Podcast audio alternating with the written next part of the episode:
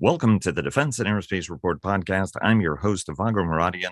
Our podcast is brought to you by Bell. Since 1935, Bell has been redefining flight. Learn more about its pioneering spirit at bellflight.com. Joining us now is Byron Callan of the independent Washington research firm Capital Alpha Partners uh, with a look on whatever is on his mind as well as the week ahead. Byron, thanks very much for joining us. Pleasure as always, Vago. Uh, it's always great having you on to uh, take a take a look ahead and uh, find out what's on uh, your mind. Another interesting uh, note. Now, obviously, a very very busy week. Um, but before we get started, Leonardo DRS sponsors our global coverage. Northrop Grumman sponsors our weekly cyber report and our cyber coverage overall. And General Atomics Aeronautical Systems sponsors our coverage of strategy. Um, Byron, uh, talk to us a little bit about uh, inflationary pressures, right? I mean, we saw last week uh, the report that we're at a 30 year high uh, on inflation. You've been on the program on a weekly basis saying that you're not as concerned over uh, some of the structural uh, drivers of, of inflation, right? I mean, your contention is that this is a, a temporary bubble, as we've heard from the Fed and, and, and others, uh, that's coming in the wake of soaring demand in the wake of a, as, as COVID recedes. but you're concerned that this could actually have implications for Build Back Better. Uh, the president's uh, signature 1.85 trillion, I think, is the number. Although Democrats continue to negotiate it, as the president uh, today signs into law the 1.2 trillion dollar bipartisan uh, infrastructure plan that was uh, that was launched. Talk to us about what your inflationary concerns are, and specifically how they would affect Build Back Better. Okay, well, you know, I'm not an economist, Vago, so I'm really relying on other people's observations and, and insights. But one person I think has written very well on this is a guy named Matthew Klein, who has a newsletter called The Overshoot. and he's kind of in this camp that when you really look at the inflation data, um, a lot of it is still being driven by what he characterizes as these idiosyncratic factors that, that are really related to the disruptions from the pandemic.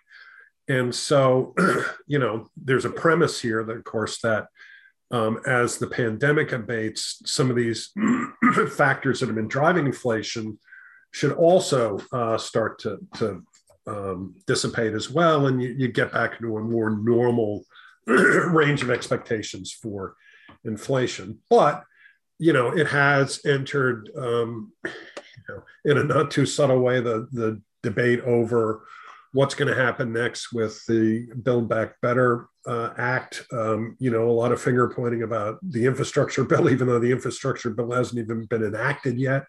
Um, so I think what this does from a defense standpoint, you know, it, it's going to make the debate over Build Back Better more contentious. Not that it wasn't already controversial, but you've seen Senator Manchin come out and say, wait a second, why are we going to add potentially more to the inflation fire? Even though I don't, you can argue that's not a fire going on here right now. But um, and then what what matters for defense is obviously, you know, the more all this stuff just kind of gets pushed to the right, we're probably going to be operating under a continuing resolution, you know, another one at least through the end of of uh, of this year and maybe into next, and then we've got to see, you know, what happens with FY22 appropriations. And then the other thing this matters for some of the defense contractors is current law on the treatment of the R&D tax credit will end um, and the companies will have to start going to five year amortization of research and development expense. And that means they're going to be paying higher taxes. And uh, I, I, mentioned this, I think both Lockheed and Northrop Grumman talked about this, the potential impact that this could have on their earnings in 2022 and beyond. So, you know, like a lot of things in Washington right now, um, this isn't directly about defense, but defense ends up getting caught up in the uh, updrafts or downdrafts of all these other policy and, and budget debates. And um, at the end, you know, it will impact defense fundamental expectations. What what is the net? I mean, uh, just just to recap for our audience, what Lockheed and Northrop had to say. What what did they put a monetary value on what the adjustment means for them and their bottom line and how it would drive um, their priorities and their spending right i mean each of the companies has been um, you know they they you know both of the companies talked about some challenges they're going to have in their aeronautics sectors uh, and at the same time um, you know are, are returning cash to shareholders right yeah. how, what did they say about the, the net impact and how it changes their capital allocation going forward. It really wasn't going to be a capital allocation change. I think you know, particularly in Lockheed Martin, they talked. About, he, um, Jim Taiclet talked about the the uh, you know they were going to return cash to shareholders. Uh, um, frankly, a lot of cash to shareholders. I don't recall the precise numbers um, that that both companies offer, but you know, it was fairly significant. Um, you know, not not you know ten or twenty million dollars. Uh, it was it was very much multiples of that. But I'd have to look and get the the specific numbers from their their conference calls. Um, let me uh, take you. Uh, I mean, obviously, you're not an economist, but you do play one. I'm just kidding. Play one on TV. I was going to say, you know, you stayed in a Holiday Inn last night, so you're you're uh, uh, sharper than the average bear. Um, if you look at the national economic data, it's remarkably positive. Right, wages are up. Um, the economy is is really roaring. Folks are getting back out there. Uh, prices are elevated in part because you know supply chains that neck down are now starting to surge back up. Uh, obviously, that's caused a, a, chip shortage, for example, because many of the things that people want to buy involve chips. Uh, for for example, and especially motor vehicles, you know, used cars are in extremely um, high demand right now as well. How is it that people feel that the economy is so bad when the economy is actually doing better and more Americans have more money in their pockets and wages have gone up for the first time meaningfully in a very long period of time. So how can the these two sentiments exist coexist simultaneously? It, it is. It's fascinating. I mean, you know, the other thing that's that's going on is oh, the economy is so awful, but but you know, you have a record number of people who are able to switch jobs, and usually you're not able to do that unless the economy is really kind of humming along. But I've seen some data um, first, if you break down the, the consumer confidence poll, it's remarkably negative if you're a Republican. Um, you know, you've got Republican sentiment readings that are back to, you know, they they believe the economy is as bad as it was during the 2008 2009 uh, financial crisis. Now, but I I did see another uh, analysis, and I thought this was pretty uh, astute, where people don't like to have surprises um, through inflationary pressures. You know, your, your income can't change as quickly, for example, as how much it costs for you to fill your tank, uh, your your uh, your tank on your car, or you know, put food on the table for your family. So the the when you see these spikes in in prices, it really does have a dampening effect on consumer confidence. And as I said, I think you know, this is going to be a really interesting issue getting into the 2022 midterms and obviously the 2024 presidential elections. I just, I'd, I'd be very reluctant to um, straight line this right now and say, you know, we're, we're headed down, uh, down the tubes because of all this inflationary pressure that's popped up. I'm, I'm in that camp that I think it is going to be transitory. But I mean, if you, it, what's interesting to me from an inflation pressure standpoint, right? wages were have been suppressed for a long period of time. They're finally going up, so that's reflected in pricing. But the way that pricing was controlled in almost everything was your your your tube of toilet paper got a little smaller. you you know what I mean? Yeah. It, nobody wanted to raise prices, where we should likely have raised prices. Instead, we kept prices down by all sorts of substitutions, reducing quantities, making that can of soup or whatever else just a little bit smaller and a little bit smaller and a little bit smaller, right? I mean, so yeah, I'm not going to deny there there there isn't you know price changes and price increases. I guess I just I do find it a little out of line with you know the, it, it certainly isn't anything that's putting a brake on economic activity. I don't deny at all that it's causing some some stress and change uh, for for people who you, know um, a, a, dollar change in in um, a gallon of gasoline is a big deal, but you know the backdrop is okay. More and more places are raising um, the the wages that they pay, um, so I don't know. I don't know where to go with that.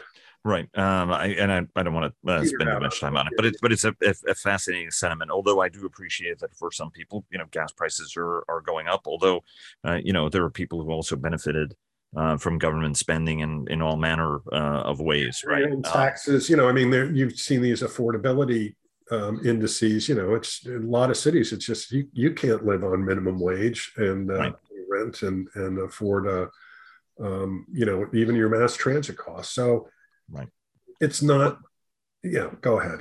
Well, no, I, I was going to say, right. In some places, it's actually become cheaper to live in in major metropolitan areas, right? And and you could argue that that was necessary, for example, in certain places in New York where um, you know rents rents were sky high. Let's uh, shift a little bit, right? You did a, a, look between 1997 and 2021 of U.S. government uh, government parity of spending rates, right between um, you know d- defense, discretionary, and and all of these. You know what what did you what what did you find out by looking at this long survey? Uh, well, and, and long span and what it tells us about what we might want to expect in the future at a time when you know folks are, are talking about hey if we're going to spend this much on defense we can spend this much on non-defense. What did you find? Well, and I, I would have made exactly the same argument when the Democrats were pushing for parity with the defense spending increases uh, in in the um, you know 2016, 2017, 2018 when the Budget Control Act was in place. You know, I think the central observation though is is this was data back to 1977. It's very rare to have parity in the percentage change in defense and non-defense spending in any given year. I mean, there are some years where defense has risen faster than non-defense discretionary spending, um, and there's some years when when the opposite is true. You know, the defense budget tended to rise more quickly during the wars in Iraq and Afghanistan. Um, and obviously, you know, you've had these two monster spikes in non-defense discretionary spending during the 20, uh, the 2008, 2009 financial crisis, and then um, the pandemic responses. So uh, I just find that argument. I get it. It's a lever. You know, b- both sides have used it in the past, but it's it's it would be rare and I probably not appropriate to just say, you know, for every dollar we spend on defense, we need to spend a dollar on non-defense discretionary. You know, you really have to step back and say, so what are the, what are the relative needs, and how do you going to prioritize those? And just say it's got to be some formulaic. You know, if, if you get if you get five, I get five too. Um, let's uh, take a look at the week ahead because it is going to be an exceptionally busy week, uh, not just uh, domestically uh, or in Washington, D.C., but also around the world with some great security uh, conferences. Uh, we had Peter Van Praagh of the Halifax International Security Forum join us for our Friday roundtable for what was a very thoughtful conversation. Obviously, Halifax convenes next week. in the great Nova Scotian capital of Halifax. Uh, why don't you uh, give us a sense on some of the other uh, global events that folks uh, you think should be tracking? Well, certainly the Dubai Air Show, although so far it's been fairly quiet for defense. There have been some big Airbus orders have been announced, but I think you know the fact that the Russians bought the their checkmate fighter. Um, you know, we'll see what some of the response to that is. The Chinese have brought the L-15 Falcon, which is a kind of a light attack trainer airplane that I guess they're flying. It's significant after the Abraham Accords. You, you're seeing Israeli uh, companies exhibit at the show for the first time. And there really hasn't been much news on the F 35, although, you know, you had kind of an agreement or the, the Senate, uh, the Senate, the Congress got the notification, you know, in the last couple of days of the Trump administration, but there still hasn't been a deal signed on the F 35, uh, a contract to sell that to the United Arab Emirates. So, uh, you know, we'll, we'll, keep watching and see what news may come out of, out of that major Middle Eastern trade show. Um, there are a lot of think tank events. Atlantic Council is doing something on the space industrial base. CSIS has an event on the intersection between commercial space and national security. Um, and, and, there, there are some hearings that, again, don't directly pertain to defense, but kind of have indirect implications. Some of the issues we were talking about, about supply chain and, and rare earth elements that I think are going to be important really to kind of set that backdrop for where where defense is going. And then today on Monday, the CEO, chairman and CEO of Northrop Grumman is speaking at Brookings on the future of America's defense industrial base. So um, that that'll be that the, the other corporate event. There are other two other corporate events actually. BWX Technologies is holding an investor day in New York on Tuesday, and MTU of Germany is holding their capital markets day in Germany. I believe that is on Thursday.